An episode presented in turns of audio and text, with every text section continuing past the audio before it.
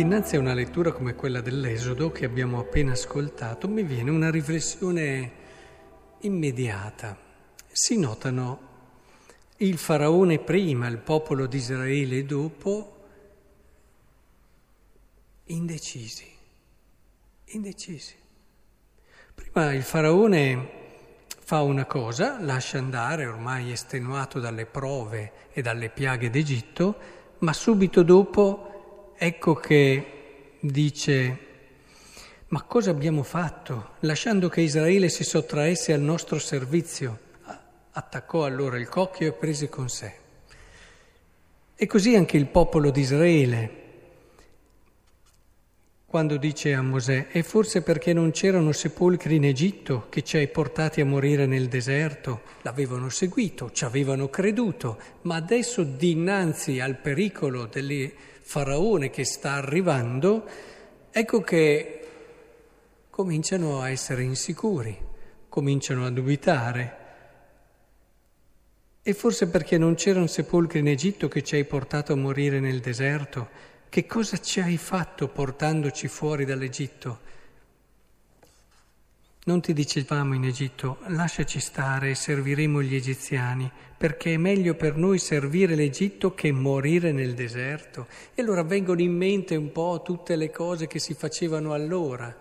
Oh, del resto tutto il cammino del popolo di Israele è segnato da questi momenti di crisi, di profonda insicurezza, dove si rimpiangono le cipolle d'Egitto che mangiavamo quando c'era un momento dove il cibo scarseggiava, dove è un po' il cammino dell'uomo, è un po' il cammino dell'uomo.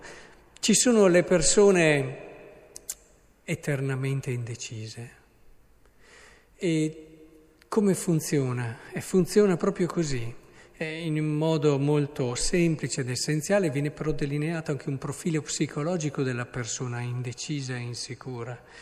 Cioè nel momento in cui tu cominci a vivere qualcosa, parti animato dall'entusiasmo, ecco che alle prime difficoltà cominci a guardarti indietro, ti volgi indietro, cominci a vedere le cose che stai lasciando, cominci a sentire in questo modo molto di più il peso della tua rinuncia, perché quando fai una scelta fai sempre una rinuncia.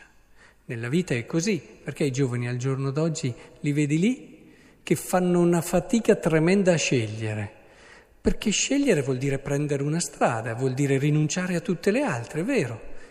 Ma se non prendi una strada sarai sempre lì che giri intorno alla rotonda e non vai mai avanti.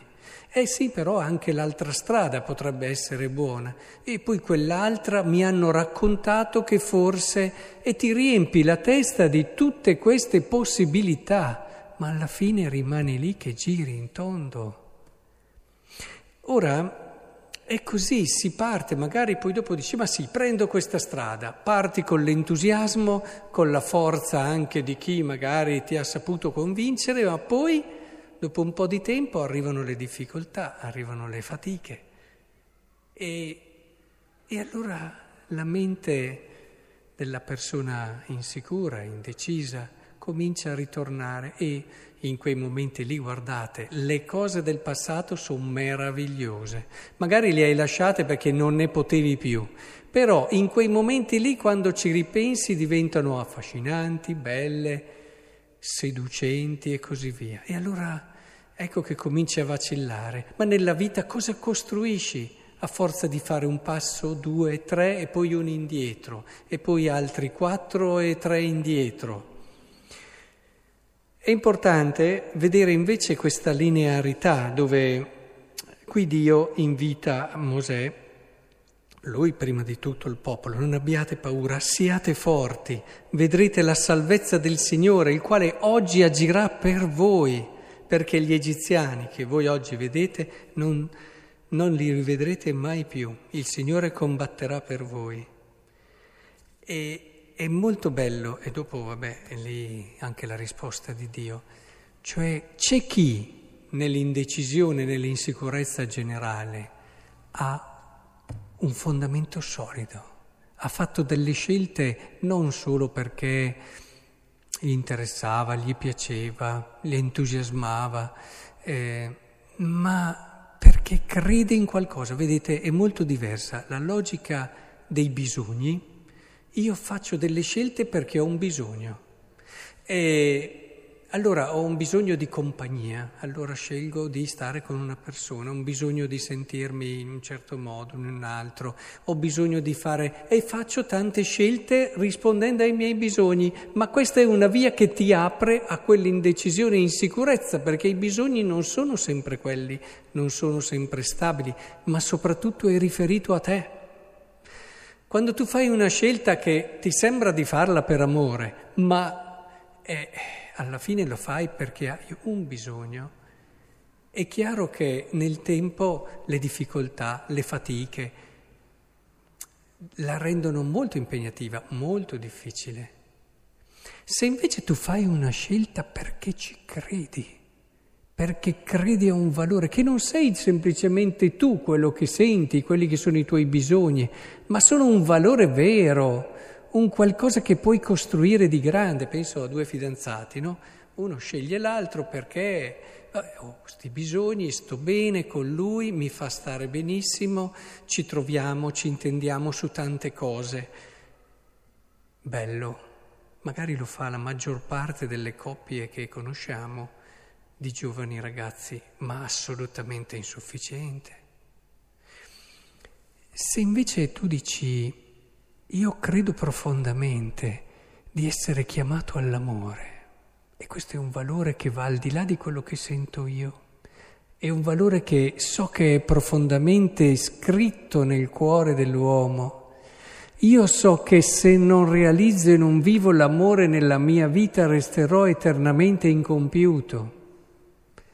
E allora arrivi a fare una scelta, ma una scelta che non è più dettata dal momento così, alla folgorazione, certo, quella ci sta, ci sta l'innamoramento, anche questo perdere la testa, ma però ci vuole anche la testa quando si fanno certe scelte e la volontà. E di conseguenza è proprio lì che tu dici sì, io credo all'amore ed è per questo mi sento chiamato a realizzare l'amore, come io, sacerdote. Ho fatto questa scelta perché mi sento profondamente chiamato all'amore e vedo la mia via qui ma anche un giovane che sceglie una giovane o viceversa, dice sì, questa persona ha, oltre al fatto che mi piace, vedete il mi piace è sempre molto autoriferito, quando poi non ti piace più cosa dici che non lo ami più? No, semplicemente non l'hai mai amato veramente. Questo giovane, certo adesso mi piace, ma voglio costruire con lui qualcosa di grande, voglio realizzare la mia vocazione all'amore che è uscire fuori di me, che è sapersi amare anche nei momenti difficili, che è sapersi amare perché l'amore è anche capacità di, di dono rinnovato, di perdono, di accoglienza, perché so che la strada dell'amore è la strada che mi farà essere più uomo, mi farà essere più donna. E questo ragazzo, questa ragazza ha quelle qualità, quelle caratteristiche che mi permettono di realizzare questo. Io non scelgo solo perché ho dei bisogni, ma perché credo che queste cose siano importanti ed è questo che mi dà stabilità, che dà stabilità alla mia coppia, che dà stabilità a tutto quello che è la mia storia e la mia vita. Ma questo, ho fatto l'esempio di due giovani fidanzati, ma può essere applicato a tanti aspetti della vita. Pensate alla scelta del lavoro. Lo scelgo solo perché è un'opportunità, perché mi piace, eccetera. Sì, vai anche oltre. È vero che al giorno d'oggi bisogna a volte, però falla proprio da ultima quella di adeguarti. Cerca di metterci quei valori che nel tuo lavoro ci sono e quando fai la scelta anche degli studi, dell'università, fai una scelta che sia ispirata a dei valori, non solo al ti piace.